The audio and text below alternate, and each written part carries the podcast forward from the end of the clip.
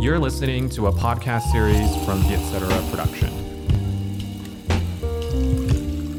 Tôi xin chào mừng mọi người đến với Have a sip, uống gì không? Đây là một talk show mà Thủy Minh phỏng vấn những người có nhiều chữ.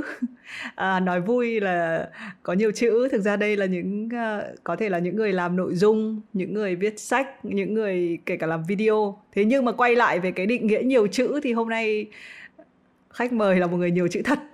À, xin chào mừng à, tiến sĩ Đặng Hoàng Giang đến với Have a sip ạ. Chào Thủy Minh, chào các bạn. Nhưng mà cho hỏi một chút là cái tên Have a sip nó đã bắt đầu như thế nào? Vì sao lại là Have a sip? Nếu như sip nước có được không hả? Đúng, nước, nước, nước. Em, em, đấy em cũng đang định hỏi cái câu đầu tiên là anh Giang uống gì trong cái buổi phỏng vấn này? Thì là nước lọc, thì mình cũng uống nước lọc.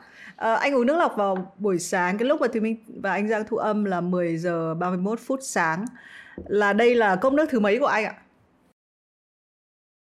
Ừ, cốc nước thứ hai. Nhưng mà anh là người dậy thì lại sẽ uống nước lọc chứ không phải là uống cà phê ạ? Hay là uống cái gì khác không ạ? Không, anh có thể uống nước trà hoặc là uống cà phê tùy vào thời tiết, tùy vào mùa đông hay mùa hè. Nhưng mà đơn giản nhất và thuận tiện nhất là nước lọc. Thì anh không theo một cái chủ thuyết gì về mặt uh, y học hay là uh, dinh dưỡng hay là cái gì cả, đơn giản là vì nước lọc nó rất là dễ lấy thôi. Thế trong một thời tiết như thế nào thì anh sẽ uống trà và thời tiết như thế nào thì sẽ uống cà phê ạ? Ờ, buổi ngày hôm nay có vẻ đi sâu vào chuyện uống nước nhỉ. À, mùa đông chẳng hạn, trời rất là lạnh thì anh sẽ uống trà nóng. Thế còn à, thỉnh thoảng nếu mình thấy hứng uống cà phê thì mình xuống cà phê. Ví dụ như là hôm trước mình đã ăn khá là nhiều đạm hay gì đó chẳng hạn thì xuống cà phê. À, cũng cũng không không có một cái lộ trình gì gọi là chặt chẽ. Ừ. Tại quay về câu hỏi của anh là tại sao cái chương trình này nó tên là Have a sip, uống gì không? Thì đi là đơn giản là bởi vì khi mình bắt đầu một câu chuyện thì bản thân thì mình luôn là người nghĩ ra là mình có thể hỏi nhau trước về chuyện uống gì trước, thay vì việc là mình có thể vào thẳng cái câu phỏng vấn. Thế nhưng một cái lý thuyết mà bản thân em là cái người tin vào là cái cốc nước thì nó nói rất là nhiều về bản thân mình. Và em có cảm giác một chút nữa là đặc biệt với người viết ấy, cái cốc nước cũng cũng khá là miêu tả cái hiện trạng của người viết ở cái thời điểm mà họ đang uống cái đồ uống đó. Cái lý thuyết này hoàn toàn có thể sai, nhưng mà cái mà thì mình thích nhất đấy là khi mình đưa ra một lý thuyết, đấy là mình có thể tranh cãi. Ok, thì em nói tiếp đi là cái cốc nước lọc này, cốc nước lọc này trong buổi sáng này thì nó nói gì về anh?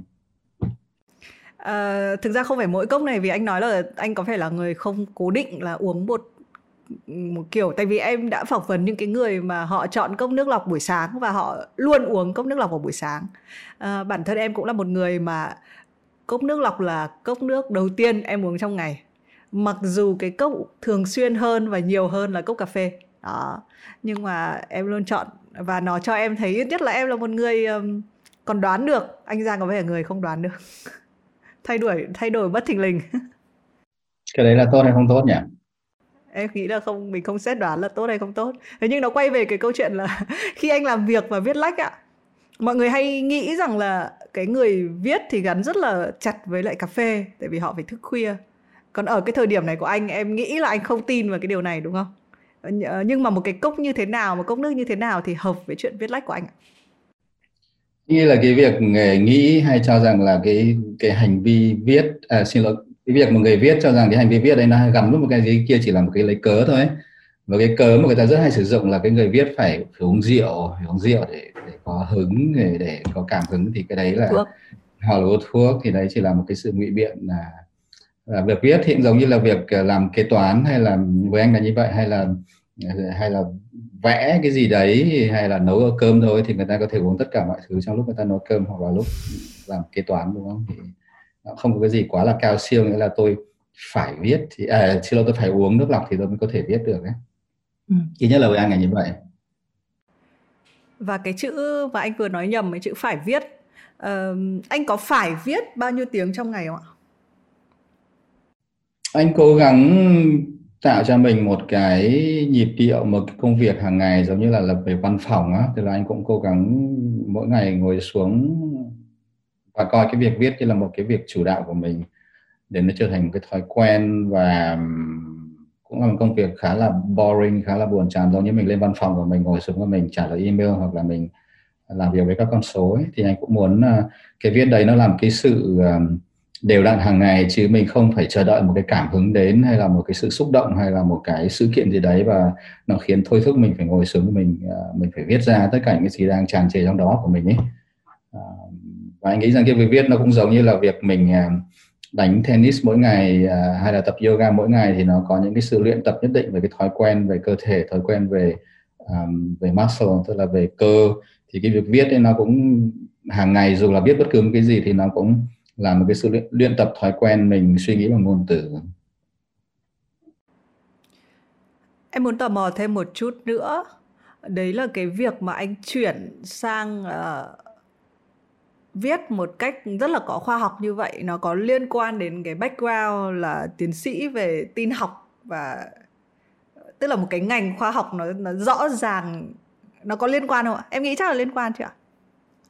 Anh nghĩ là không, cái cái viết này, cái phong cách viết này cũng, anh nghĩ là cũng nói là một cách viết có kỷ luật thì đúng hơn là một cách viết khoa học. Anh cũng không biết là như thế nào gọi là viết có khoa học, nhưng mà đây là một cách viết đều đặn, có kỷ luật. Và theo như anh biết thì những người sinh sống hoặc là coi cái việc viết là cái việc chính của mình thì cũng đều làm một cách rất là kỷ luật, tức là sáng họ dậy, họ ăn sáng, họ tập thể dục, xong họ ngồi vào bàn viết, họ viết một cái gì đấy, xong họ nghỉ trưa, họ đi ra, họ ngủ hay vân gì đấy. Thì uh, cũng không liên quan đến việc là trước kia anh đã từng làm việc um, trong lĩnh vực kỹ thuật hay là gì đấy. Anh, anh cho rằng uh, những người coi việc viết là một cái việc lao động thì họ đều đều ngồi vào bàn vào một cái lúc mà cái giờ nào đấy trong ngày, giống như những việc hành chính thôi. Em cũng đã từng viết đấy, thì không à, biết là em tự... theo, theo cảm hứng là em cũng bảo là ok, trong năm nay tôi phải viết xong cái dự án này, cái cuốn sách này, và tôi có lịch cho nó. Em nghĩ là chính vì Uh, cái này nó chia uh, các thể loại người viết ra sang các cái phần, uh, các cái kiểu loại khác nhau. Chắc là những người mà viết uh, như anh Giang nói là viết có kỷ luật thì cái số lượng ra sách của họ đều đặn hơn. Còn những người viết theo cảm hứng hoặc là không coi cái việc viết là chính á, thì mình sẽ nhìn thấy ngay trong cái lộ trình viết của họ là lúc họ có chuyện để viết. Thì ví dụ như em là em hay em hay nói rằng là cái người viết chuyên nghiệp mà đánh dấu từ cuốn sách thứ ba ấy, vì hai cuốn đầu là những thứ là mình gạn lọc những cái chuyện ở trong đời sống của mình, mình viết được ra hai cuốn và thế là hết, và mình không có mình không có viết, mình không có đủ sự kỷ luật để viết tiếp nữa. Nên em hay hâm mộ hơn hẳn và coi là những cái người viết chuyên nghiệp là từ cuốn sách thứ ba trở, trở đi. Thế nhưng quay về cái câu chuyện của Have a Sip hôm nay thì em quên mất một điều anh Giang, đấy là quên giới thiệu anh. Nhưng có vẻ như với những cái người mà uh, đã theo dõi những tác giả sách á, thì anh là anh đã khá là quen thuộc. Và bây giờ chúng ta đang nói ở cái thời điểm cuối tháng tám này thì anh cũng đã có ra mắt cuốn sách thứ năm rồi. Uh, Cái lộ trình, anh có nhớ lại cái thời điểm cuốn sách đầu tiên không ạ? Cái thời điểm đó thì Thùy Minh chưa chưa có quen biết, anh chưa có biết về anh Giang.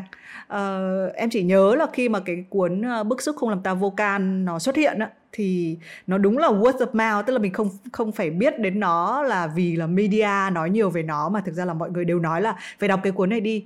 À, cái, anh có nhớ cái thời điểm mà khi mà cái cuốn đầu tiên đó, à, có phải là cuốn đầu tay của anh không ạ? Cuốn đấy là cuốn đầu tiên của anh, đúng rồi.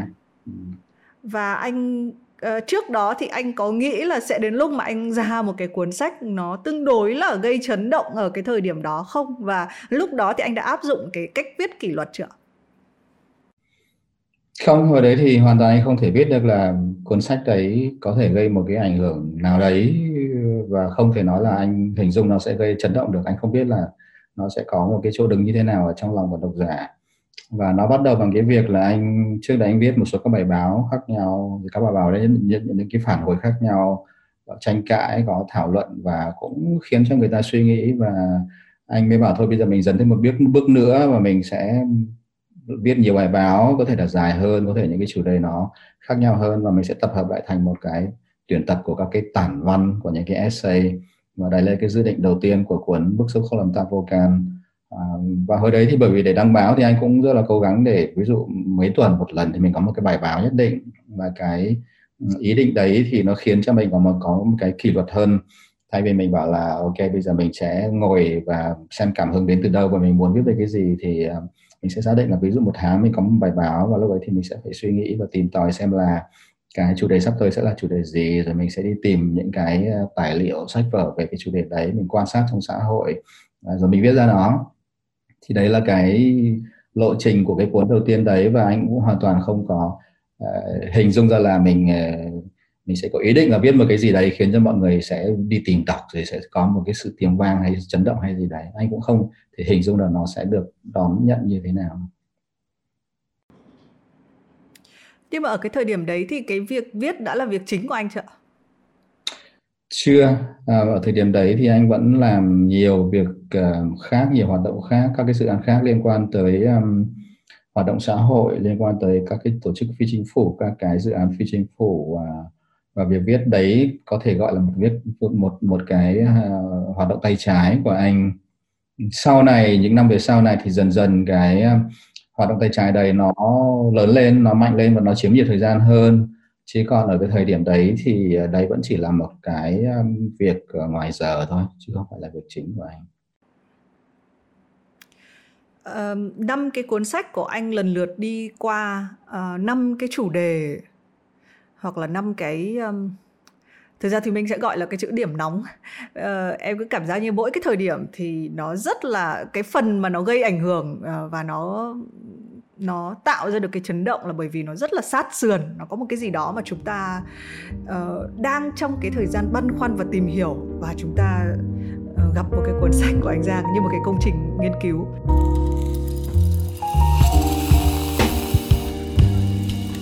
uh, Thì em muốn tò mò là anh, cái điều gì sẽ khiến cho anh ghim được rằng là đây là cái chủ đề, cái, đây là cái cuốn sách tiếp theo của tôi? Uhm, thực ra thì anh sẽ không hàng sáng ngồi vào bàn và nghĩ xem là hiện nay xã hội đang muốn đọc về cái gì, hoặc là bạn đọc muốn đọc về cái gì. Mà anh đi tìm chủ đề qua cái việc anh tự đặt câu hỏi là mình đang quan tâm tới cái gì. À, cái điều gì là quan trọng đối với chính bản thân mình để mình muốn hiểu biết hơn về nó.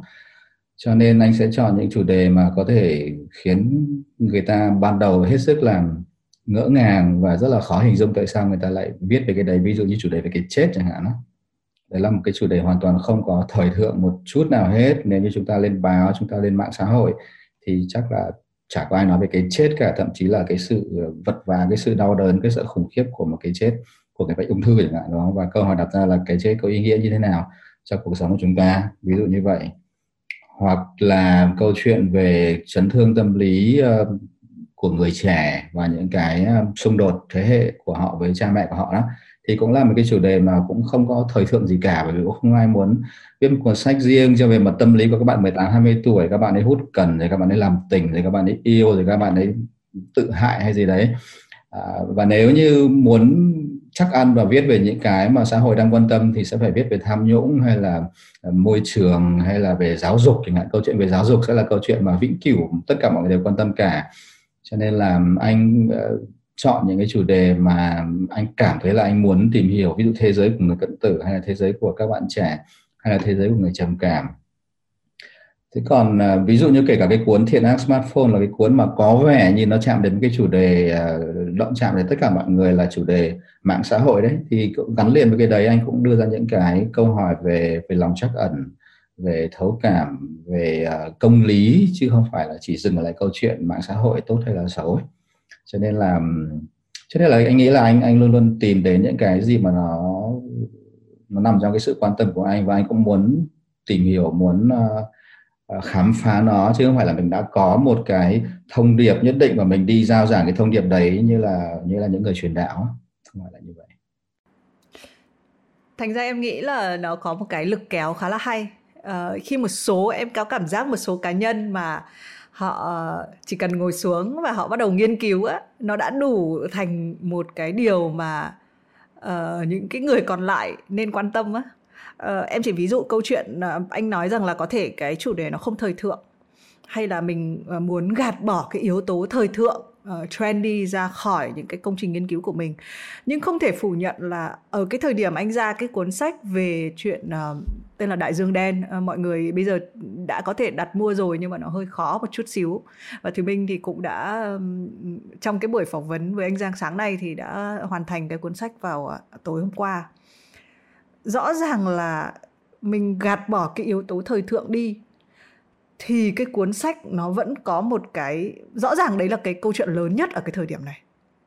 Anh có công nhận không? Câu chuyện người chấm những cái, và uh, mặc dù là nó có khoảng uh, mười hai cái câu chuyện, uh, nhưng mà cái hành trình của cái người đọc nó, thì mình là cái người đọc, và nó cũng, em cũng rất là tình cờ thôi, là do em làm việc ở Vietcetera, và cái câu chuyện mental health, cái sức khỏe tinh thần uh, trong từ năm ngoái đến năm nay, thực ra là em không biết là nó có lý do là bởi vì đại dịch hay không, em tin là nó tồn tại từ rất là lâu rồi, và nếu mà đọc trong cuốn sách anh Giang thì sẽ thấy là nó trải dài trong những người trầm cảm, họ trải dài cái cái cái hành cái hành trình của họ nhiều năm. Nhưng mà rõ ràng là với câu chuyện đại dịch á, thì cái câu chuyện, dù mình muốn tách cái tính thời thượng của nó ra thì nó vẫn có một tính thời thượng ở trong đấy, đúng không ạ? Nó nó nó ở đấy và nó là cái thứ mà mình quan tâm nhiều nhất. Anh nghĩ là trong trường hợp này là sự tình cờ ấy, bởi vì anh đã quan tâm tới chủ đề trầm cảm từ cách đây hai ba năm trước, khi mà anh làm việc với các bạn trẻ trong cái dự án Tìm Mình Trong Thế Giới Hậu Tuổi Thơ. Và đấy là cái thời điểm mà anh nhận thấy có khá nhiều người bị trầm cảm và các cái vấn đề về sức khỏe tinh thần khác mà họ không nhận được sự trợ giúp, đâm ra anh đã dắp tâm là là là sẽ tìm hiểu sâu hơn về cái chủ đề này sau khi cái cuốn này nó kết thúc. Và những cái nhân vật, một số nhân vật trong cuốn Đại Dương Đen này thì anh đã đi theo họ từ ba năm nay, ba năm rưỡi này, tức là từ cái lúc rất là xa. Và à, đây chỉ là một sự tình cờ là khi mà Đại Dương Đen à, họ được, được hoàn thành và được ra mắt thì chúng ta đang ở trong một cái sự khủng hoảng à, kể vào mặt à, vật chất lẫn mặt tinh thần rất là lớn như vậy. À, nhưng mà anh nghĩ là nhìn ngược lại tới cả những cái chủ đề mà anh quan tâm thì nó đều không bao giờ cũ cả. Chỉ có là bởi vì nó không thời sự ở một cái điểm nhất định, đâm ra người ta không cho rằng là người ta đáng quan tâm, và trên mạng xã hội thì người ta cứ chạy theo hôm nay thì là chủ đề ngày, ngày mai là chủ đề khác. Chứ còn những cái mà anh muốn đề cập đến thì đều là những cái chủ đề nó khá là vĩnh cửu ấy, ví dụ như là xung đột giữa người trẻ và, và, và phụ huynh của họ này, rồi cái chết này, rồi à, như thế nào gọi là công lý, đúng không? À, mình nên sống như thế nào, rồi trầm cảm chẳng hạn, nó có hàng mấy nghìn năm nay rồi, lịch sử mấy nghìn năm nay. Cho nên là các chủ đề nó luôn ở đấy, chỉ có là mình có muốn dấn thân vào đấy và mình và mình truyền tải cái chủ đề đấy như thế nào mà thôi. Anh nhắc đến từ dấn thân, em nghĩ đây cũng là một cái technique uh, trong cái chuyện uh, phỏng vấn nhân vật, uh, nên là em uh, thì mình sẽ muốn hỏi kỹ hơn về cái phần này. Rất là nhiều người khi mà tụi mình làm Have a Sip thì đặt cái câu hỏi về chuyện là phỏng vấn nhân vật, và em phát hiện ra đây là cái điều mà mọi người rất là quan tâm. À, nó không bởi vì là mình phải làm một cái cuốn sách dài hơi hay là mình phải làm một cái podcast, nhưng mà nó đơn giản đến từ cái technique của việc là khi mình nói chuyện với người đối diện thì đã có bao nhiêu các cái vấn đề liên đới rồi. Em hay rất là nhận được những câu hỏi như là nếu mà khách mời họ lan man quá thì làm sao, hay là nó ít nói quá thì làm sao. Thành ra em mới nghĩ rằng cái technique về phỏng vấn thì phải hỏi anh Giang. Ờ, trong ba cái cuốn gần nhất của anh, uh, từ Hành Trình Cận Tử cho đến uh, Trong Thế Giới Hậu Tuổi Thơ, cho đến gần nhất là Đại Dương Đen, thì anh đi theo cái câu chuyện của nhân vật rất là nhiều. Em không biết là anh có một cái uh, uh, từ lúc mình tiếp cận, uh, tìm hiểu cho đến lúc mình trò chuyện, xong đến một cái giai đoạn thứ ba là mình phải viết lại cái câu chuyện đấy. Cái lộ trình của anh nó diễn ra như thế nào và phần nào là phần khó nhất ạ? Ừ. Um, ba cái cuốn mà em vừa kể ra thì nó thuộc cái thể loại gọi là narrative non-fiction, tức là phi hư cấu mang tính kể chuyện. À, tức là nó là một cái dạng báo chí phóng sự nhưng mà lại được viết sử dụng những cái kỹ thuật của, của văn học. Ví dụ có nhân vật, rồi có cốt truyện, rồi có mô tả cảnh hoặc là các thứ. Thì um, anh đã rất là quan tâm tới cái, cái um, thể loại này. Đâm ra anh rất là mong muốn là mình sẽ được viết uh, cái thể loại đấy. Hai cái cuốn đầu của anh, cuốn Bức Xúc Không Làm Ta Vô Can và Thiện Ác Smartphone, thì như kiểu là nó xuất hiện ở bản giấy, nó hình thành ở trên bản giấy. Anh chỉ ngồi ở trên bàn, bên cạnh bàn giấy và anh tìm hiểu các cái tài liệu này kia và anh viết về những cái suy nghĩ của anh. Và nó không liên quan gì đến các nhân vật, không liên quan đến những người sống ở ngoài kia, và cái quá trình viết đây nó hoàn toàn nằm dưới tầm kiểm soát của, của anh đó. Và anh có thể viết như thế đến cuối đời, nên nếu như anh cảm thấy là mình không cần phải rời bỏ cái comfort zone của mình để mình dấn thân vào những cái khác. Nhưng bởi vì anh rất là muốn thử sức ở trong cái thể loại um, narrative non-fiction, phi hư cấu mang tính kể chuyện. Đâm ra bắt đầu từ cuốn Cận Tử thì anh bảo bây giờ mình sẽ phải đi ra ngoài đời và mình sẽ gặp một ai đấy và mình sẽ phải đánh mất cái sự kiểm soát quá trình viết lách của mình, bởi vì mình không biết là câu chuyện của nhân vật đấy nó sẽ đến như thế nào, họ có chết hay không chết, họ sẽ chết như thế nào, họ có muốn chia sẻ với mình hay không, mình có thể hiện được câu chuyện của họ hay không. Và cái quá trình viết sách đấy nó chịu đựng một cái sự rủi ro lớn vô cùng, bởi vì nó không nằm ở trong cái việc là khả năng mình thâu tóm thông tin hay là hay là đọc sách tiếng Anh hay là đánh giá hay gì nữa. À, và đấy là cái rất là khó khăn và rất là rất là mệt và rất là căng thẳng. Uhm. Anh nghĩ là cả hai quá trình đều đều có những cái thách thức rất là lớn. Quá trình làm sao em tiếp cận được à, nhân vật, à, làm sao để họ tâm sự được với mình những điều mà thậm chí họ không tâm sự với vợ của họ hay là với chồng của họ hay là với con của họ hay là với bố mẹ của họ. À, mình ứng xử như thế nào trước những cái nỗi đau của họ, à, trước cái bi kịch của họ. Thì cái, toàn bộ cái quá trình đầu tiên đấy, cái quá trình đi tìm nhân vật và, và reporting, tức là thu thập tư liệu, nó đã vô cùng là, là phức tạp, vô cùng là khó khăn. Sau đấy cái phần thứ hai là phần, phần viết, tức là mình đã có một cái núi tư liệu như vậy. À, ví dụ như trong cuốn Tìm Mình Trong Thế Giới Hậu Tuổi Thơ thì mỗi một nhân vật họ sẽ nói khoảng một trăm nghìn từ. Và trong một trăm nghìn từ đấy thì anh sẽ phải làm sao để cái sản phẩm cuối cùng của họ là năm nghìn từ, đúng không? Và năm nghìn từ đấy là năm nghìn từ của mình. Nhưng mà cái năm nghìn từ của mình đấy nó sẽ phải phản ánh cái cái style, cái phong cách, cái tư duy, cái thế giới của họ. Thì đây cũng là một cái cái, cái công việc cũng hết sức là thách thức và khó khăn, và anh đã vật vã khá là nhiều à, với mỗi một cuốn. Và khi mà viết mỗi một lần như thế thì anh đều có, có những cái giây phút mà anh cho rằng mình sẽ fail với cái dự án này và có lẽ mình sẽ nên dừng lại nó và mình quay lại mình viết theo cái kiểu của Bức Xúc Không Làm Ta Vô Can, nghĩa là mình sẽ nhìn thấy một cái chủ đề ở đâu đâu ấy hay hay và mình sẽ ngồi ở bàn giấy thôi và mình sẽ uh, lý luận về nó một cách rất là dễ chịu, và mình uống cà phê và không ai can thiệp được vào cái quá trình lý luận đấy của mình cả. Không có nhân vật nào tự dưng người ta lăn ra, người ta ốm hay là người ta không nói chuyện với mình nữa hay là như nào đấy. Yeah, em... đến bây giờ thì cả nhà em nói đi. Không, anh nói tiếp ạ. Anh nghĩ là đến bây giờ thì có lẽ anh đã quen hơn với việc là mình tiếp cận nhân vật và ở một cái mức độ vừa phải như thế nào đấy để họ cảm thấy dễ chịu và họ chia sẻ với mình. Nhưng mà cái việc viết lách thì tức là từ cái núi tư liệu đấy mình viết ra cái câu chuyện của nhân vật thì nó cũng, cũng rất là khó khăn. Thậm chí những cái phiên bản đầu tiên của những câu chuyện đầu tiên trong Đại Dương Đen nó đã rất là tệ, và có lẽ câu chuyện đầu tiên nó chỉ có khoảng hai nghìn rưỡi chữ nhưng mà anh đã viết đến bảy tám version khác nhau bởi vì nó quá là dở hơi.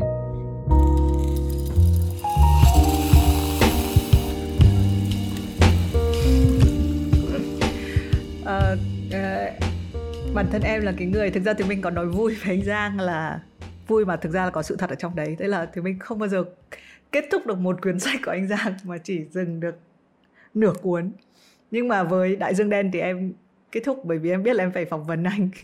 À, bởi vì không phải là vì một cái gì khác mà nó nó cái sức nặng của nó, cái sức công phá của nó với mình. Ví dụ như trong cái cuốn Đại Dương Đen này là em không có đọc nhiều câu chuyện này một lúc, dù là mình thấy nó rất là hấp dẫn và mình thấy là mình rất là muốn tìm hiểu.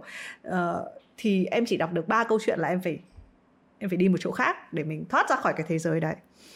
Thì uh, thì anh anh anh bản thân anh mà viết thì em nghĩ là nó còn nó còn cái sức công phá của nó còn lớn hơn rất là nhiều.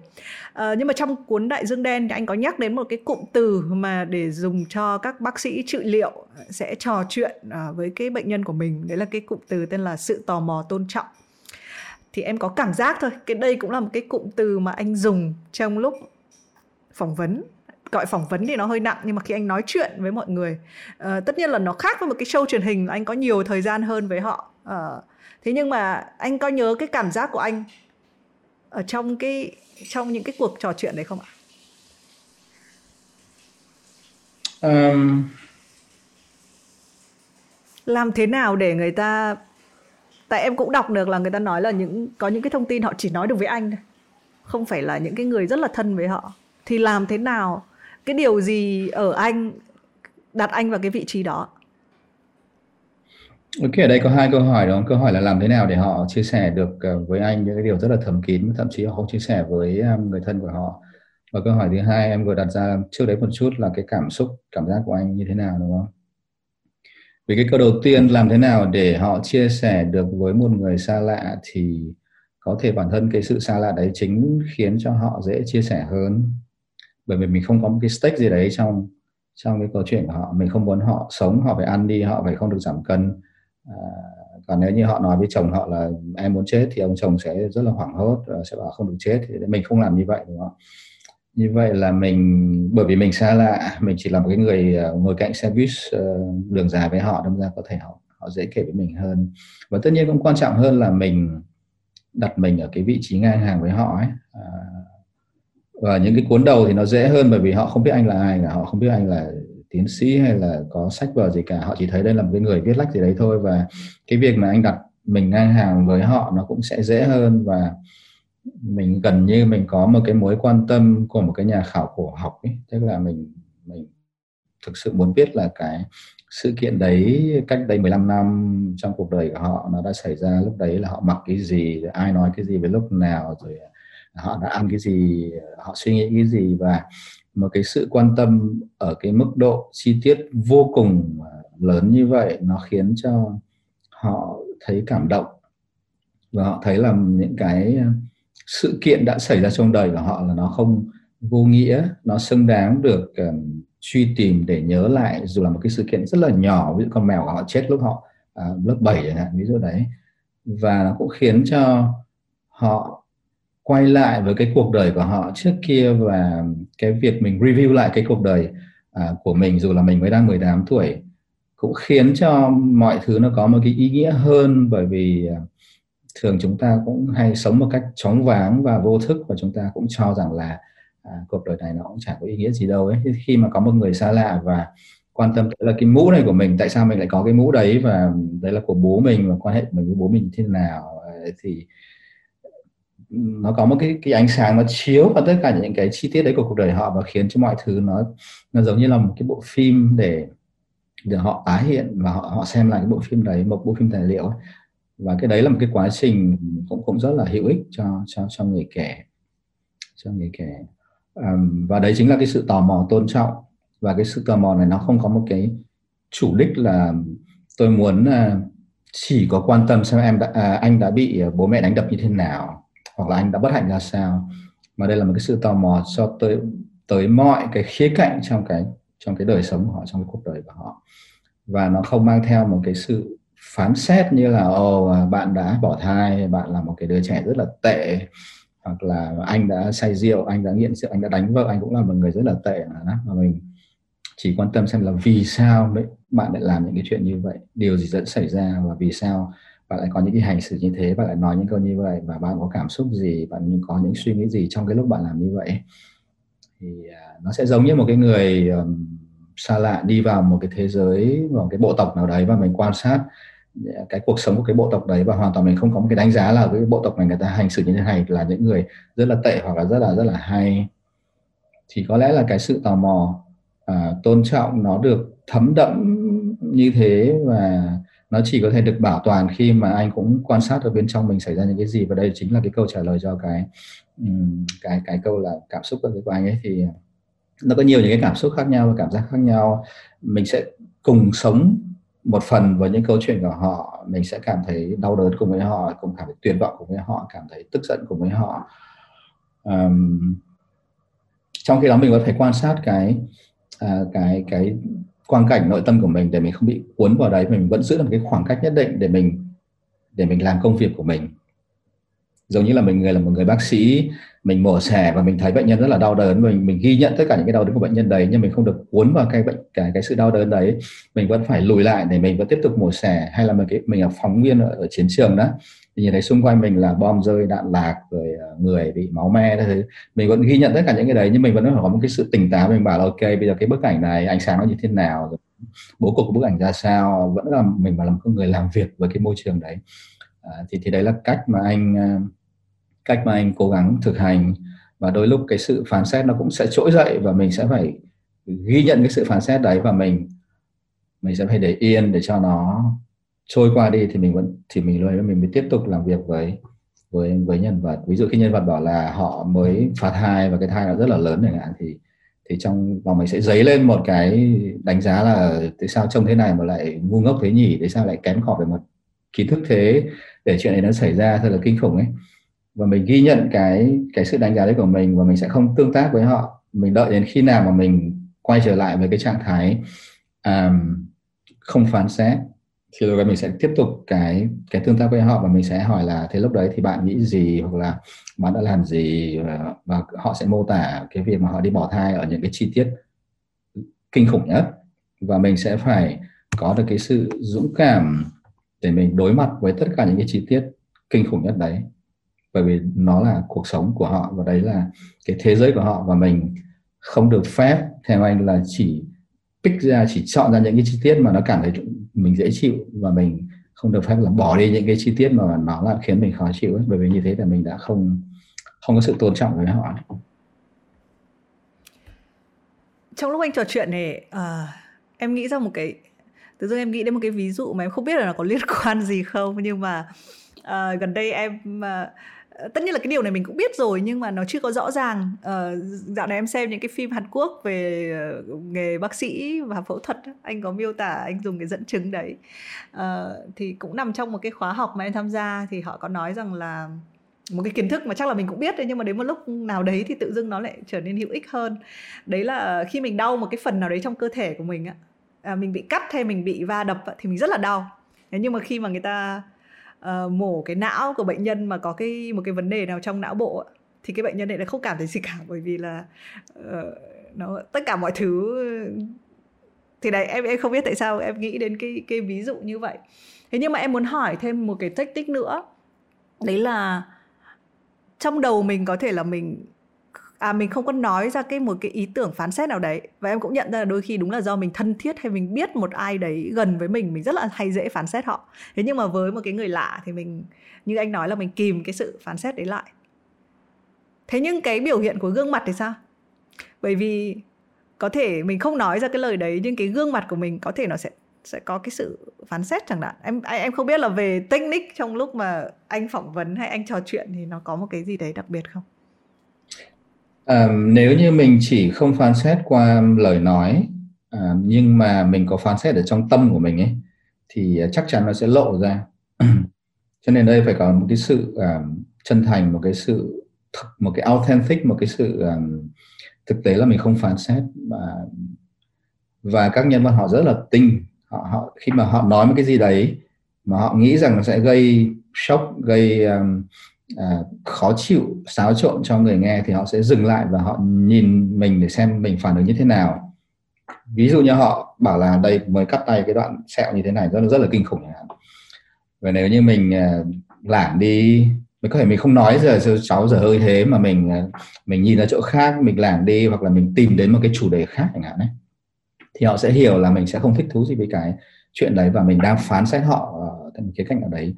Cho nên nó phải nằm trong cái thái độ của mình ấy, là, là, là mình không phải phán xét, chứ mình không phải là mình che giấu cái sự phán xét của mình. Đây không phải là một cái sự đóng kịch, và anh nghĩ nó khó hơn ở cái điểm đấy là mình phải thực sự thực sự tôn trọng họ với tất cả mọi cái khía cạnh, mọi cái hành vi mà họ làm trong cuộc sống của họ. Và trong tâm lý học thì trong trong trị liệu tâm lý thì họ có một cái yếu tố họ gọi là unconditional positive regard, tức là một cái lòng tôn trọng tích cực mà vô điều kiện với thân chủ của mình. Dù thân chủ có thể là một người giết người hay là một kẻ trộm cắp, thì cái đấy khá là khá là cơ bản. Và anh nghĩ là người viết ở cái thể loại non-fiction mà đi tìm đến nhân vật thì chắc là cũng cần một cái một cái thái độ tương tự như vậy để có thể um, tiếp cận được với nhân vật. Nếu không thì nhân vật sẽ vẫn có một cái sự uh, bảo vệ, một cái sự phòng thủ uh, và một cái sự đóng kịch nhất định với với người viết, nếu như người viết uh, không tạo cho họ thấy được uh, một cái sự tin tưởng ừ. và một cái sự tôn trọng. Đó.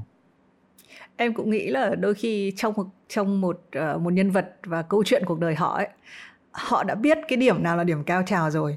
Và em uh, cũng hay phỏng vấn mọi người thì em phát hiện ra là họ à, đấy là cái mà anh nói ấy, là những cái tình tiết đó họ biết là người đối diện sẽ sẽ phản ứng, và thành ra họ lại tạo một cái khiên, tức là chính những cái tình tiết mà nó gay cấn nhất ấy, thì họ rất là nâm, họ rất là không cảm xúc. À, và em không biết, thỉnh thoảng với cái người phỏng vấn thì mình khi mình đụng phải cái đấy ấy, cứ tưởng như là một mỏ vàng trong một câu chuyện, nhưng mà thực ra nó lại là nó lại là không có ý nghĩa gì cả. À, và sau cùng mình phải tìm một cái một cái phần nó mềm hơn, nó không phải là chi tiết đắt giá nhất nhưng mà là chi tiết uh, mềm nhất, uh, nơi mà mình có thể chui vào. Thì em hồi xưa hồi xưa em có phỏng vấn một loạt các cái bạn mà là cái nạn nhân của buôn người ấy, thì các bạn ấy uh, những cái chi tiết mà mọi người hay nói về các bạn ấy nhất, các bạn bị đánh đập hay bị hành hạ, thì nó không phải là chi tiết, không phải là, chính vì họ đã tập dượt cái chi tiết đấy trong đầu quá nhiều, nó không phải là cái chi tiết nhiều cảm xúc nhất, mà đôi khi họ sẽ rớt nước mắt khi mình hỏi một cái chi tiết nó rất là bình thường về gia đình hay về tình thân của họ.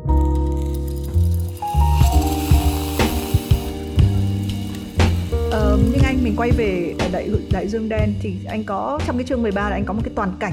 Một cái toàn cảnh này em nghĩ là dù chúng ta có biết và có hiểu tính thời thượng của cái vấn đề về trầm cảm, về mental health, về sức khỏe tinh thần, thì mình vẫn bị gây sốc bởi cái việc là, ví dụ như là cái này thì mình cũng đọc trong cuốn sách, thì bạn sẽ tìm thấy những cái số liệu như là ví dụ bạn có một nghìn người bạn ở trên Facebook thì có bảy mươi người trong đó là bị trầm cảm, và cứ năm người thì sẽ có một người có ý định tự sát. à, Anh cũng đưa ra một cái um, à, anh có nhắc đến một cái chỉ số rất hay là cái chỉ số Dali, uh, D A L I dài. Đấy là được anh cũng nói trong sách là cái định nghĩa này nghe nó rất là rắc rối. Một năm um, nhưng mà đại loại nó sẽ là một cái năm sống khỏe mạnh, là một cái đơn vị là một năm sống khỏe mạnh mà không mà không mà mình không mình không gây tổn hại đến nó, đúng không ạ? Uh, cái chỉ số này người trẻ hay là những cái người đang sống uh, họ nên quan tâm đến đâu ạ? Nghĩa là trước đến nay thì cái hiểu biết của mình về về bệnh tật ấy, nó chỉ giới hạn ở cái việc là người ta sống được bao nhiêu năm, đúng không? Càng sống lâu thì càng tốt. Thế nhưng cái đấy chỉ là một cái vế của vấn đề, và cái vế thứ hai là cái năm sống đấy nó có khỏe mạnh hay không, hay là nó có thương tật. Và thương tật ở đây có thể là hiểu về thương tật về về về thể xác hoặc là thương tật về mặt tinh thần. Thì um, cái Dali này nó là cái chỉ số đánh giá những cái năm sống mà mà không gọi là không không hoàn toàn khỏe mạnh cả về mặt thể chất lẫn mặt tinh thần. Và điều mà nhiều người không biết là cái chỉ số Dali của các bệnh tâm bệnh là rất là rất là cao, và khi mà các cái bệnh thể chất đã ngày càng được đẩy lùi và cái tuổi thọ của người ta ngày được tăng lên, thì cái những cái bệnh tâm bệnh à, đang xếp những cái vị trí đầu tiên, đầu bảng của những cái bệnh mà khiến cho người ta bị bị thương tích, bị bị thương tật, bị khuyết tật.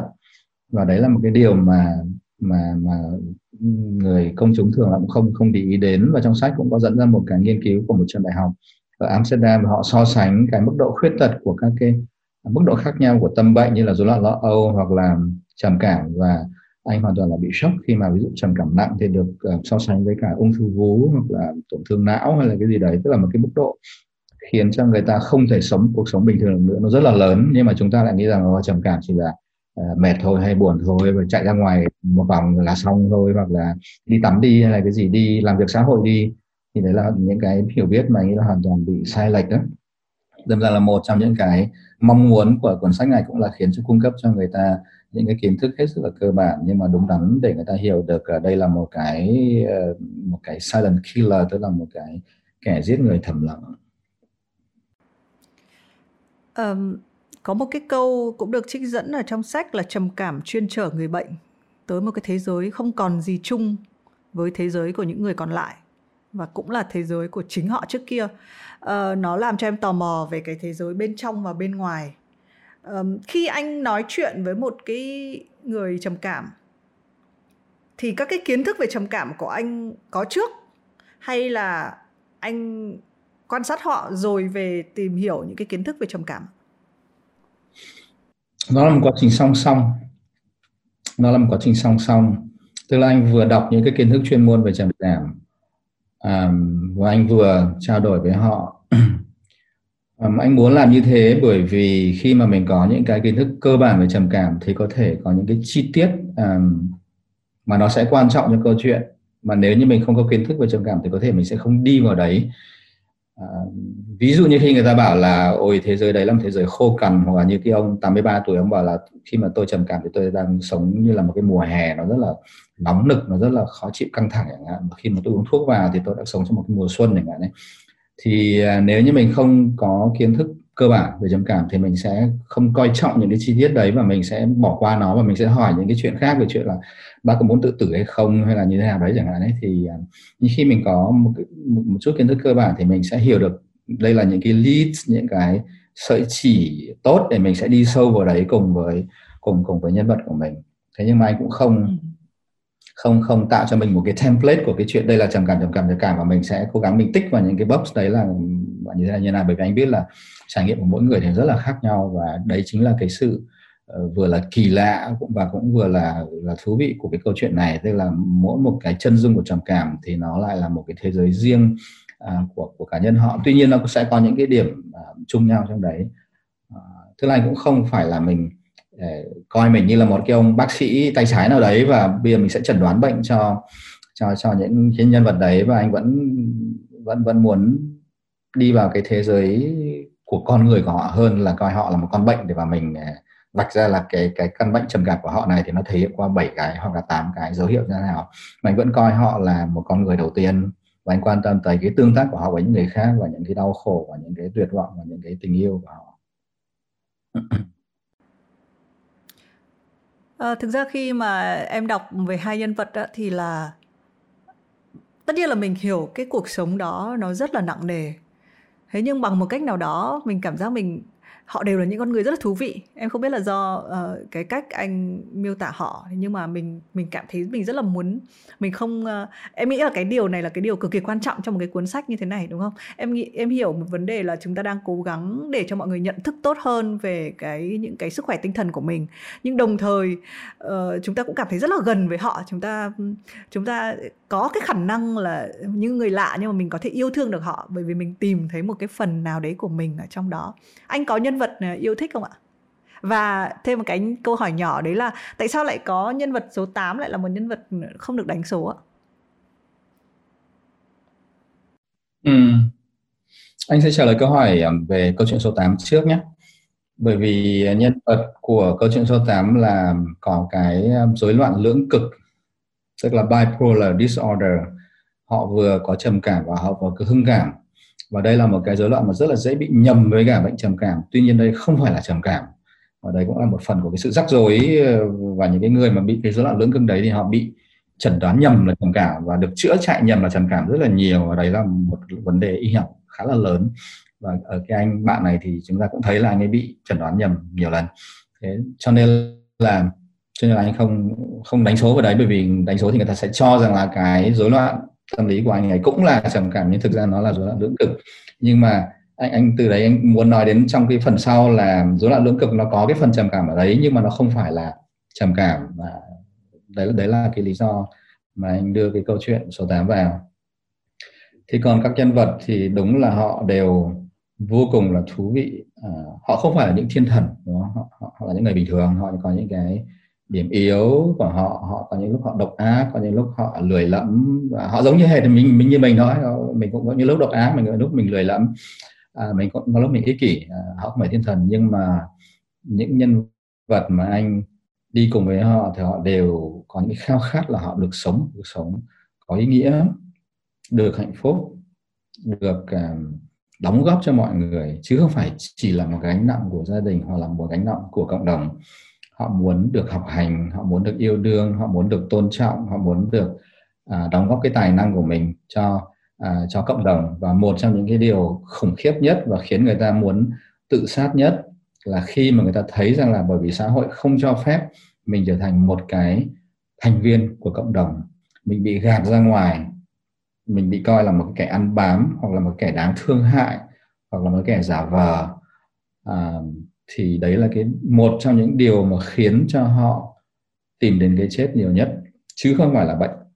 Tức là cái mà giết họ không phải là căn bệnh, mà cái giết họ là cái hành xử của cộng đồng đối với họ. Và anh rất là cảm thấy cảm động với cái sự nỗ lực của họ, cái sự cố gắng vật lộn của họ để sống cuộc sống bình thường.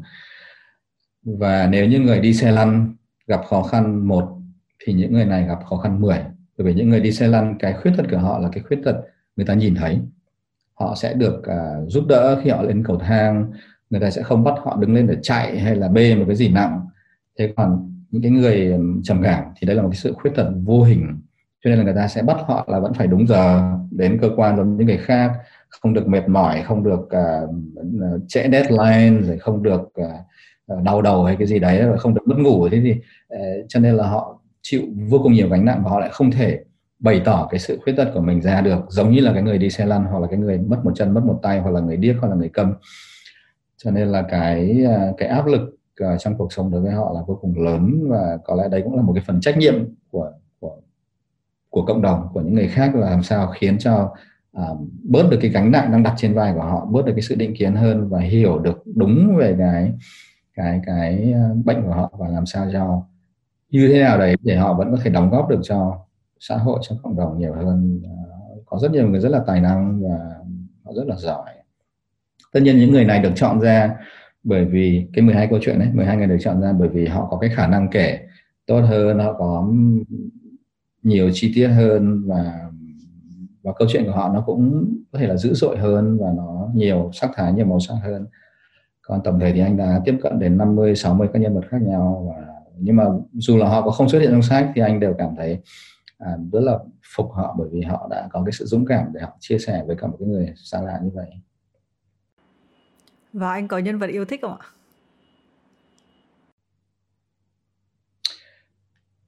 Nhân vật mà anh có một số nhân vật mà anh cảm thấy rất là ấn tượng và và anh phải suy nghĩ nhiều về họ. Ví dụ như Xuân Thủy. Xuân Thủy là một luật sư ngoài bốn mươi và rất là thành đạt. Khi mà mình nhìn bên ngoài vào, anh ấy làm luật sư trong một uh, tập đoàn đa quốc gia, văn phòng ở downtown của Hà Nội, khách sạn năm sao. Nhưng mà cái sự vật lộn, cái cái sự bất hạnh, cái việc không biết mình là ai, mình bị trống rỗng ở trong tim của mình, mình lang thang từ cái job này đến job kia, mình tìm đến tăng thân này, tăng thân kia, khóa thiền này, khóa thiền nọ để mình cố gắng mình tìm cái sự bình an trong cuộc đời. Mình vật lộn với hôn nhân, nó nó rất là khủng khiếp, nó rất khủng khiếp. Và đây là một người rất là tài năng, rất là giỏi và rất là nhạy cảm, rất là tinh tế, và một người đầy đau khổ, bị xâm hại tình dục lúc bảy tuổi, có một người mẹ hoàn toàn bị đứt gãy kết nối với chính bản thân mình. Và bởi vì anh ấy bất hạnh, đâm ra anh cũng gây ra đau khổ với vợ con anh đấy. Tuy nhiên anh ấy vẫn nỗ lực, anh ấy đi đi tìm tòi một cái một cái sự chữa lành cho mình. Anh ấy vẫn không ngừng nghỉ, anh tìm đến những cái cách thức này, cách thức kia để anh tìm được một cái sự uh, yên bình trong tâm trí. Uh, và anh vẫn tiếp tục, anh anh trao đổi với Xuân Thủy sau khi cuốn sách ra đời, và cái quá trình vật lộn này nó vẫn tiếp tục. Và anh cảm thấy khá là khá là bi đát, bởi vì có vẻ như Thủy vẫn chưa tìm được một cái liệu pháp phù hợp đúng đắn với mình để cái sự lang thang, cái sự tìm tòi này nó chấm dứt, và Thủy cảm thấy yên ổn và hạnh phúc, và nói rằng tôi đã tìm được cái nhà của tôi, tôi đã tìm được bản thân tôi, và tôi đang sống ở đây mỗi ngày đều là một cái ngày giản dị nhưng mà rất là bình yên. Thì Thủy chưa làm được những cái đấy, và những cái ngôn ngữ của Thủy là vô cùng đặc sắc, cho nên là cái chương về Xuân Thủy là gần như là một cái chương mang tính climax, mang tính cao trào của của sách.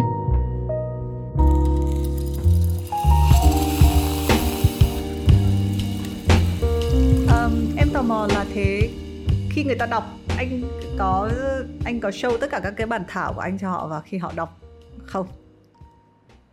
Anh luôn luôn không. Nói với họ là là cái output của dự án là là là sản phẩm của anh. Anh không phải là ừ. viết hộ họ câu chuyện của họ, ừ. anh không phải là chắp bút câu chuyện của họ, và họ là người kiểm duyệt xem là chi tiết này nên bảo thế này, chi tiết này bỏ thế ra. Và anh bảo là nếu như các bạn đồng ý là cái mà họ trình bày, cái mà họ cho phép anh đi cùng với họ là tư liệu, Nhưng mà cái câu chuyện đấy là câu chuyện của anh, và nó viết về cái nhìn của anh, cái hiểu của anh đối với những cái trải nghiệm của họ. Và dù là câu chuyện đấy ở ngôi thứ nhất, họ tự xưng tôi, hay là ngôi thứ ba, anh ấy chị đấy, thì đấy cũng là những cái hình dung, cái đánh giá, cái quan sát của anh thôi, chứ không phải là anh chấp bút cho cho cho họ để viết hộ họ cái tiểu sử của họ. Và tất cả đều rất là đồng ý với với cái chuyện đấy, và không không có vấn đề gì cả. Nhưng mà bây giờ sách ra rồi thì uh, họ đã đọc chưa, và họ có phản hồi gì không? Uh, họ chưa đọc, bởi vì uh, tình hình shipping như này khiến cho sách không đến được um, với họ. Nhưng mà trước khi sách ra thì có một số câu chuyện đã được đăng ở trên Vietcetera, và họ có đọc, anh đều gửi những cái bài đấy cho họ, và họ um, họ đều phản hồi khá là tích cực, theo cái hướng là um, khi mà họ kể ra thì nó rất là bùng nhùng, và nó rất là nhiều chi tiết, và nó lan man. Đây là một cái version về cuộc đời của họ mà được cắt ghép lại dưới một cái góc nhìn nhất định, một cái bộ phim về cuộc đời của họ.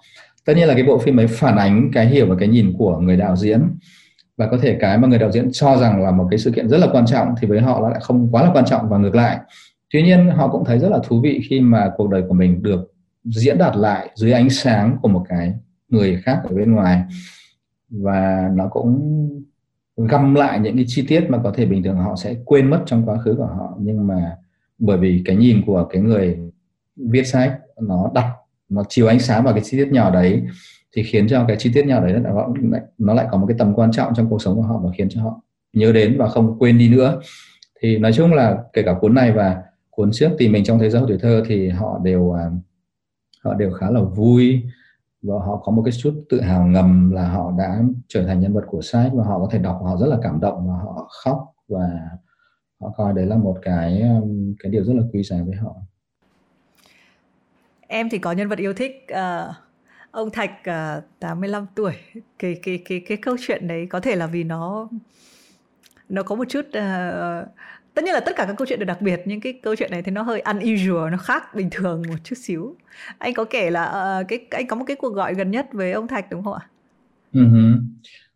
À, cái lần mà anh tương tác với ông ấy gần nhất cho cuốn sách thì cách đây gần một năm rồi, và vừa rồi tuần trước thì anh có gọi lại cho ông đấy, anh thông báo là sách đã ra rồi, và anh hỏi thăm ông đấy. Và anh, khi mà anh gọi anh bảo là cháu tên là Giang, thì ông đã nhớ ngay, ông bảo là Đặng Hoàng Giang này, thì tức là điều đấy khiến cho anh rất là cảm động. Và ông ấy nói rằng là cái mấy cái lần mà anh gặp ông đấy nó rất là đặc biệt đối với ông đấy, nó rất là quan trọng, và cái đấy làm cho anh rất là vui. Tức là mình đã giúp đỡ một ai đấy, mình trao cho họ một cái trải nghiệm khá là đặc biệt mà chỉ qua cái việc mình lắng nghe họ, chứ mình đâu có tiền để mình cho họ nhiều, mình cũng không giúp họ uh, mua thuốc, hay là mình cũng không khiến cho họ giàu có lên. Mình mình chả giúp được cái gì mang những cái tính vật chất mà người ta uh, vẫn hay đi làm từ thiện bây giờ đó. Nhưng mà cái mà tạm gọi là mình đem lại cho họ là cái sự lắng nghe, cái sự cùng với họ đi lại quá khứ của họ như là một cái nhà khảo cổ học. Và cái điều đấy khiến cho họ cảm thấy họ có giá trị, cái sự tồn tại của họ không vô nghĩa. Và khi mà nói chuyện với ông Thạch thì anh cũng cảm nhận được cái sự thông thái của ông đấy trước cuộc đời. Một cái người bộ đội mới học hết cấp một, chả có bằng cấp gì cả, nhưng cái cách thức mà ông nhìn cuộc đời nó rất là vững vàng. Và ông đấy đã chấp nhận tất cả những cái thử thách mà cuộc đời quẳng vào mặt ông đấy, và ông ấy vẫn bình tĩnh để đi tiếp được. Một đứa con bị tâm thần sáu mươi tuổi rồi, nhà rất là nghèo, à, khó khăn, nhưng mà ông vẫn cố gắng make sense với cái cuộc đời của mình. Và ông ấy hỏi anh là theo bác thì bây giờ tôi đã có thể chấm xuống dòng được xuống dòng. Em nhớ hoài cái câu này. Báo cáo bác. Ừ. Ừ. Tôi đã xuống dòng, tôi đã chết được chưa? Và anh nhớ là anh còn nói với ông ấy là theo cháu thì bác đã chấm xuống dòng được rồi. Ý nói là bác có thể chết được rồi, và và cuộc đời của bác đã rất có ý nghĩa rồi. Mặc dù là có thể đây là một cuộc đời của một người vô danh mà không ai biết đến, thế nhưng mà bác đã làm tất cả mọi thứ để nó có ý nghĩa. Và thực sự là những cái cuộc gặp gỡ như là với ông Thạch và một cái cuộc điện thoại tuần trước thì nó cũng giúp cho anh rất là nhiều. Bởi vì nhất là trong thời kỳ dịch bệnh như thế này, mình bị trao đảo ở tất cả mọi thứ khác nhau, thì cái cuộc tương tác với ông đấy cũng giúp cho mình thấy được là những cái trao đảo này nó chỉ là một cái phần à, nhỏ mà vẫn sẽ xảy ra trong cuộc đời của mình. Và nhiệm vụ của mình là mình phải đi qua tất cả những cái thử thách đấy để làm sao trong lúc nào đấy mình sẽ bảo là ok, bây giờ tôi sẽ chầm xuống dòng và, và tôi không có ăn hận gì nữa, bởi vì tôi đã làm hết sức có thể rồi đó. Cho nên là cái sự thông thái đấy nó có thể nó đến từ bất cứ một ai, và đấy là điều mà anh cảm thấy biết ơn khi mà anh đến gặp các nhân vật đấy. Họ không phải là người nổi tiếng, họ cũng không có công trình này công trình kia, hay là nghệ sĩ, hay là nhà thể thao gì cả. Họ chỉ là một người ung thư ở, ở biên giới, hay là một ông già tám mươi ba tuổi bộ đội, hay là một thằng bé mười tám tuổi. Yeah, anh uh, anh nhắc rất là nhiều. Em hiểu cái um, cái mục đích của cuốn sách là mọi người, đặc biệt là cộng đồng, người thân phải có một cái, phải biết, phải biết trước, phải có một cái nhận định đúng đắn và biết cách chăm sóc những cái người thân của mình. Cộng đồng cũng phải có những cái nhận thức rõ ràng hơn. Ờ, nhưng có một cái mà anh không có nhắc đến, đấy là mình có biết được cái những cái người mà khi được chẩn đoán bệnh trầm cảm và được trị liệu thì cái tỷ lệ mà họ khỏi bệnh là bao nhiêu không? Một cái con số mà có thể khiến chúng ta lạc quan hơn một chút xíu ạ. Cái gọi là bệnh trầm cảm này thì nó không giống như là mình bị sốt sau đó mình khỏi sốt, à, mà nó giống như một cái bệnh mà nó, hoặc là một cái rối loạn mà nó có khả năng nó quay lại. Thế còn nó sẽ rất là khác nhau ở mỗi người. Có người thì nó quay lại ngay năm sau, có người thì mười năm sau nó mới quay lại, có người thì khi nó quay lại thì nó tồn tại ba tháng, có những người khi nó quay lại nó tồn tại sáu tháng, chín tháng, một năm, hai năm. Và đấy là một trong những cái thách thức của, của cái gọi là bệnh trầm cảm. Tức là người ta không có một cái hình dung rõ ràng là ở cái người này, nữ sáu mươi tuổi bị bệnh nền này thì trầm cảm nó sẽ chạm như thế này, nam hai mươi tuổi không bệnh nền thì nó sẽ chạm như thế kia. Nó sẽ gần giống như là ung thư, tức là có những người thì nó tiến rất là nhanh, có những người tiến rất là chậm, có những người ung thư giai đoạn hai, giai đoạn một trị liệu xong thì vĩnh viễn không bao giờ họ bị lại, có những người thì trị liệu xong rồi cũng y chang như thế nhưng mà ba năm sau họ bị lại. Nó nó khá là khó khăn như thế, và đấy là một trong những cái một trong những cái thách thức lớn nhất của ngành tâm lý học và y học hiện nay. Tuy nhiên, nếu như phát hiện sớm, nhận ra được những cái dấu hiệu sớm và có những cái biện pháp um, thích ứng, thay đổi, uh, trị liệu thì đấy không phải là cái gì quá là kinh khủng, và, và chúng ta sẽ xử lý được những cái um, tác động tiêu cực của nó, và chúng ta vẫn hoàn toàn có thể sống được một cuộc sống rất là bình thường. Uh, có thể có những giai đoạn nhất định khi mà cái pha trầm cảm nó trỗi dậy thì chúng ta sẽ bị ảnh hưởng nhiều hơn, và khi cái pha trầm cảm ấy nó trôi đi thì chúng ta lại có một cuộc sống uh, uh, như, như trước. Uh, chỉ có cái vấn đề là bởi vì định kiến, bởi vì xã hội không hỗ trợ, cho nên khi mà cái pha trầm cảm nó trỗi dậy, nó kéo dài ví dụ ba tháng, sáu tháng, chín tháng thì người ta sẽ mất việc, thì người ta sẽ mất bạn bè, thì người ta sẽ không đi làm được nữa, không có um, thu nhập nữa. Và chính cái việc bị gạt ra khỏi xã hội, gạt ra khỏi cuộc sống như thế khiến cho khi mà trầm cảm đã trôi qua rồi, người ta lại không quay lại được với cái cuộc sống cũ. Và chính cái việc mà người ta bị gạt ra ngoài, người ta trở thành một cái kẻ lạc loài bên ngoài lại khiến cho trầm cảm dễ trở lại hơn. Thì, thì đấy là cái vòng xoáy mà, mà thách thức, vòng xoáy khó khăn của cái việc là à, là, là căn bệnh à, khiến cho người ta lại dễ dẫn đến một cái cuộc sống mà tạo điều kiện thuận lợi cho bệnh lại tiếp tục quay lại hơn, bởi vì người ta đã bị đánh mất cái nền tảng cuộc sống bình thường trước của họ. Um, trong một thế giới lý tưởng, khi cuốn sách này ra đời và đến tay nhiều người hơn, theo anh sẽ là gì ạ? Người ta sẽ, các cái nhận thức nó sẽ thay đổi như thế nào thì mình sẽ biết là cái cuốn sách của mình đang đi cái đúng cái hướng nó cần đi ạ? Trong một thế giới lý tưởng, nếu như người ta đọc xong cuốn sách này và người ta bảo là à, cái thằng con hai mươi tuổi của mình ấy, nó nằm trong phòng suốt, nó chơi game suốt, nó chả làm cái gì cả. Trước kia thì mình cứ nghĩ nó là lười. Sau khi mình đọc xong cuốn sách này, mình sẽ phải dừng lại một chút, mình quan sát thêm nó để xem là nó là lười hay nó có vấn đề tâm lý. Nếu như đấy là vấn đề tâm lý thì mình sẽ cùng với nó tìm đến chuyên gia hay là tìm những cái giải pháp khác đấy. Hoặc là à, cái đứa con mình nó cáu bẩn, nó giận dữ, nó đập phá, nó không chịu đi học Trước kia mình nghĩ nó là ngang bướng và nó hư, bây giờ mình nghĩ là có thể nó đang có một vấn đề tâm lý gì đấy và mình cần phải lắng nghe nó, mình cần phải tìm hiểu nó. Và mình không không nên bảo là con ơi ai chả bị như thế, ai bây giờ chả chả bị dịch bệnh, ai chả ở nhà, con còn đang uh, tốt chán rồi, tình huống tình trạng của con còn đang tốt hơn nhiều người rồi, con đau buồn làm cái gì, mày giúp mẹ đi, giúp bố đi chẳng hạn. Hành xử của mình với những cái vấn đề tâm lý của người khác nó sẽ thay đổi. Đấy là một khía cạnh. Khía cạnh thứ hai là cái hành xử với chính bản thân mình nó cũng thay đổi. Trước khi khi mình rơi vào những cái khủng hoảng, rơi vào những cái đau đớn, mình cảm thấy không muốn làm cái gì nữa, thì mình sẽ bảo là sao mình dở hơi thế nhỉ, mình có tất cả mọi thứ mà mình chả ra cái gì cả, mình là một đứa kém cỏi, mình cần phải cố gắng lên, mình phải tiếp tục tiếp tục tiếp tục cố gắng lên. Thì là một cái hành xử vô cùng sai, vô cùng độc hại. Nó giống như là mình sốt bốn mươi độ rồi nhưng mình vẫn bắt mình ra ngoài sân và mình cõng một trăm ki lô gam bao cát ở trên lưng và mình vẫn tiếp tục đi tiếp nữa, bởi vì mình bảo là nếu như mình dừng lại, mình không cõng bao cát đấy nữa, mình vào trong bóng râm thì mình là một kẻ kém cỏi, mình là một kẻ yếu đuối. Thì cái hành xử với mình cũng phải thay đổi đi, đúng không? Và các hành xử tiếp theo là với những người xung quanh.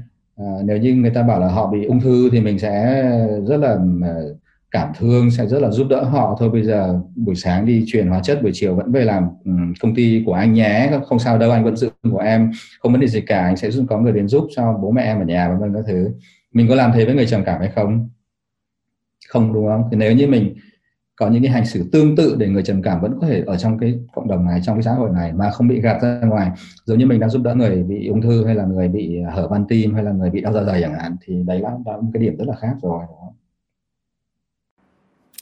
Em nghĩ là cái thế giới lý tưởng đấy thì cũng có thể đạt được đấy, đúng không? Chúng ta cần một ít thời gian, nhưng mà em cũng em là người rất là lạc quan và em thấy uh, anh cũng đã mở một cái con đường và em cũng tin vào cái thế giới. Chúng ta gọi cái chữ thế giới lý tưởng nó làm cho nó bị lý tưởng quá. Em nghĩ là đây là một cái thế giới mà có thể là không phải là chỉ sau một cuốn sách của anh, uh, nhưng mà đúng không? Chúng ta có thể chúng ta luôn phải bắt đầu.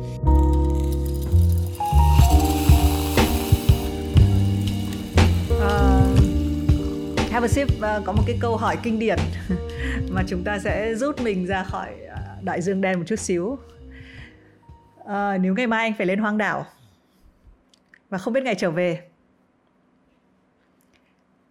và anh chỉ phải mang một cuốn sách, thì đấy là cuốn gì?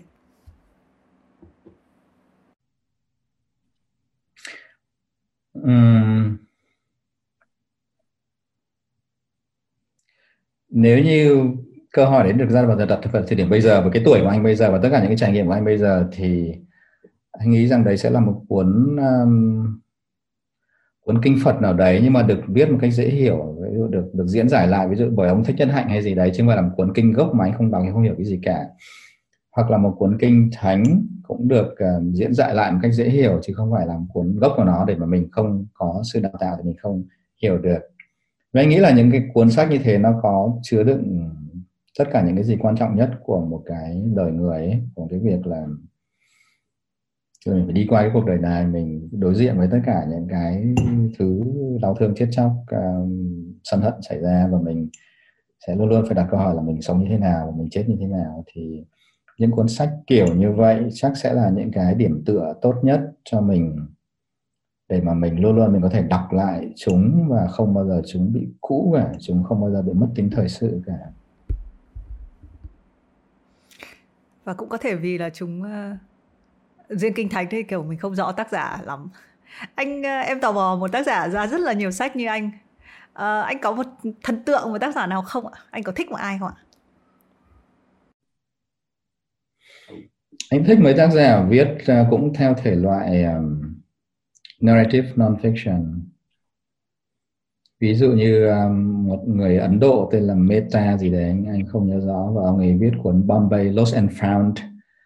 Và thông qua cuộc đời của khoảng một chục các nhân vật um, Ấn Độ khác nhau, ông ấy tái hiện chân dung của cái cái cái đô thị Bombay đấy, và vô cùng thú vị. Ông ấy đi cùng với những cô gái điếm và những người mafia, những người làm phim Bollywood, uh, vô cùng đa dạng, những người đi tu, và ông ấy sẽ không uh, tìm ra những cái lãng mạn như kiểu là ô Hà Nội thì sẽ được thể hiện qua phố cổ rồi là người Tràng An Thanh Lịch hay cái gì đấy, và ông ấy um, qua những cái nhân vật uh, của ông đấy, thì Bombay được thể hiện một cái Bombay đương đại, được thể hiện với tất cả những cái sự khốc liệt, uh, tàn bạo, nhưng mà cũng rất là con người nhất. Và đấy là một cuốn sách vô cùng vô cùng thú vị, uh, theo thể loại narrative non-fiction.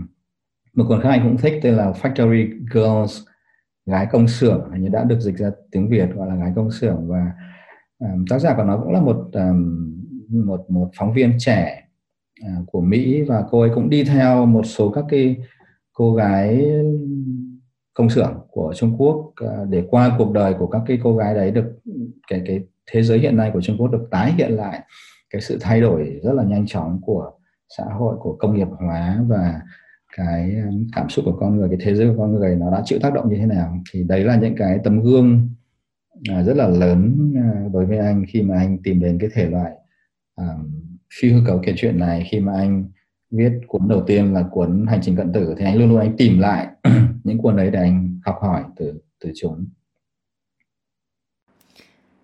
Và em có, anh là người trả lời rất là hoàn hảo những câu hỏi.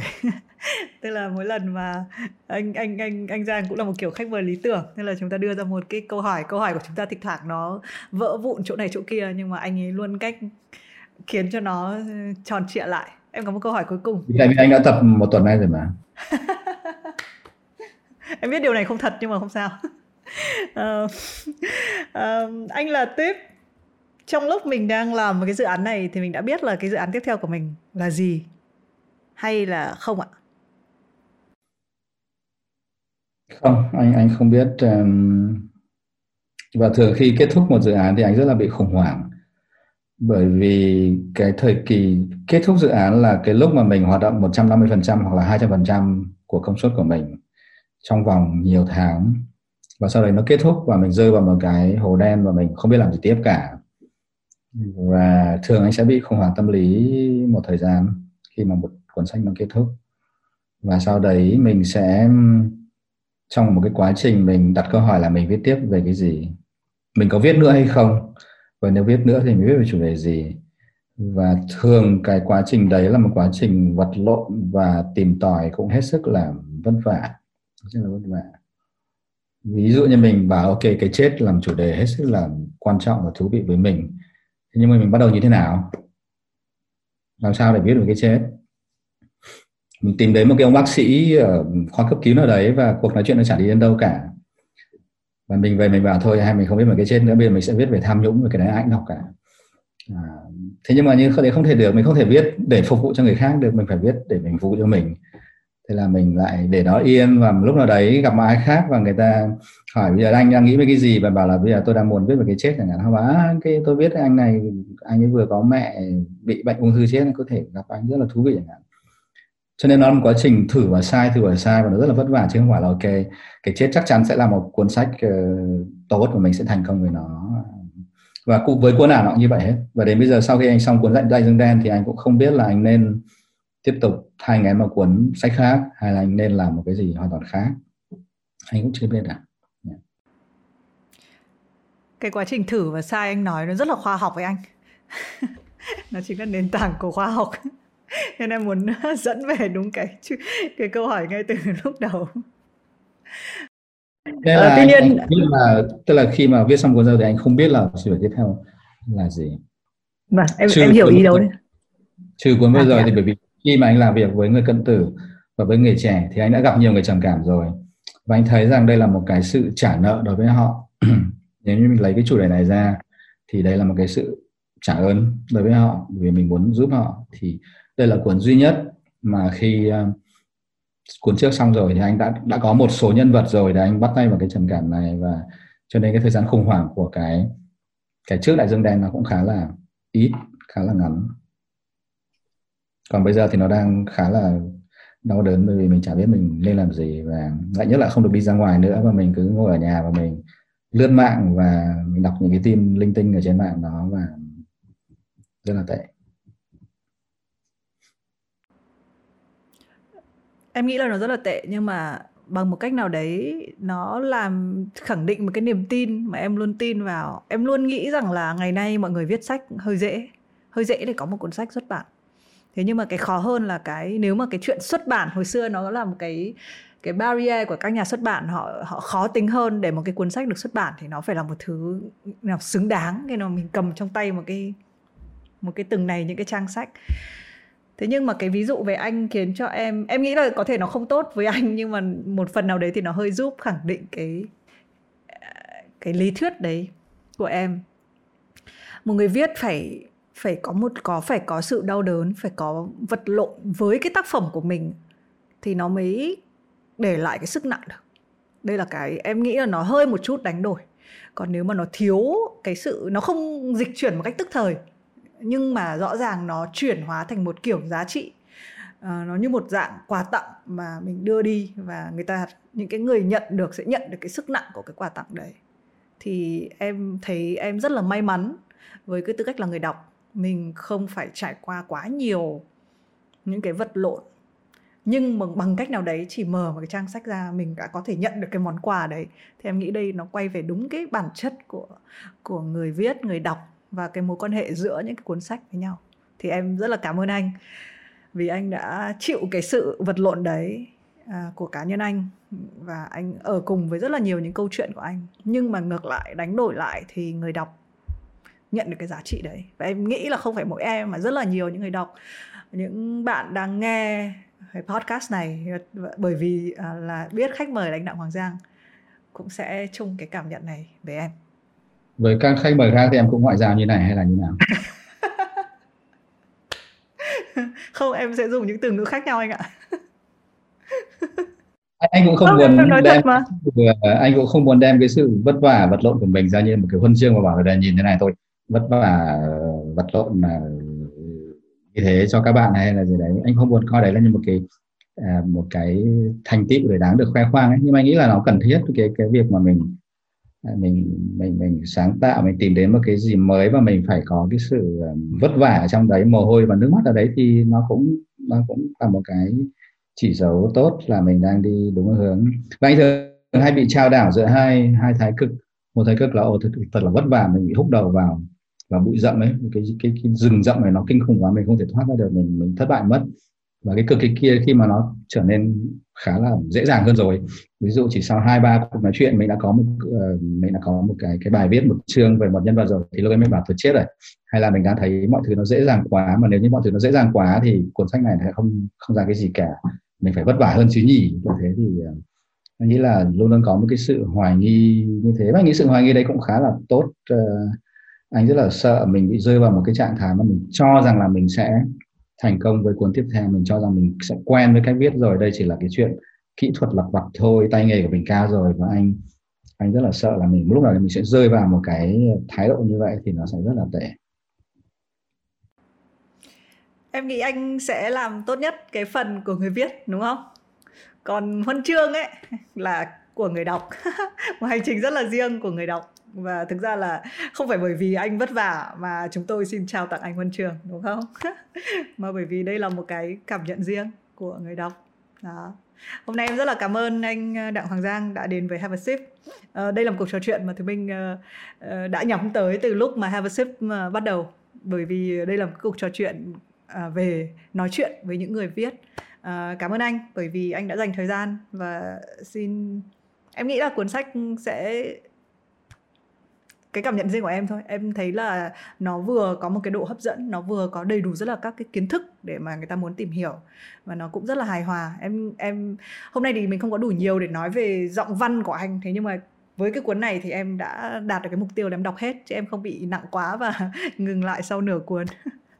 Cảm ơn anh Giang rất là nhiều, à, và cũng cảm ơn tất cả các uh, khán giả của Have a Sip đã lắng nghe uh, anh Giang và Thủy Minh trò chuyện. Cảm ơn em đã cho anh một tiếng rưỡi rất là thú vị. Bây giờ anh sẽ cố gắng ngoại giao giống như em. Mặc dù đây là lời, lời thật của anh chứ không phải là ngoại giao. Um, trong một cái bối cảnh khá là căng thẳng của xã hội như thế này, và chúng ta vẫn có thể chuyện trò giống như là cuộc sống bình thường vẫn đang tiếp diễn, và anh nghĩ đấy là một cái điều cũng rất là rất là tốt, và hy vọng rằng cái cuộc nói chuyện này không quá buồn chán với mọi người. Anh biết là anh luôn nói câu đấy vào đoạn kết không? Hy vọng là cuộc trò chuyện này không quá chán nản với mọi người. Ok, cảm ơn anh Giang, cảm ơn mọi người.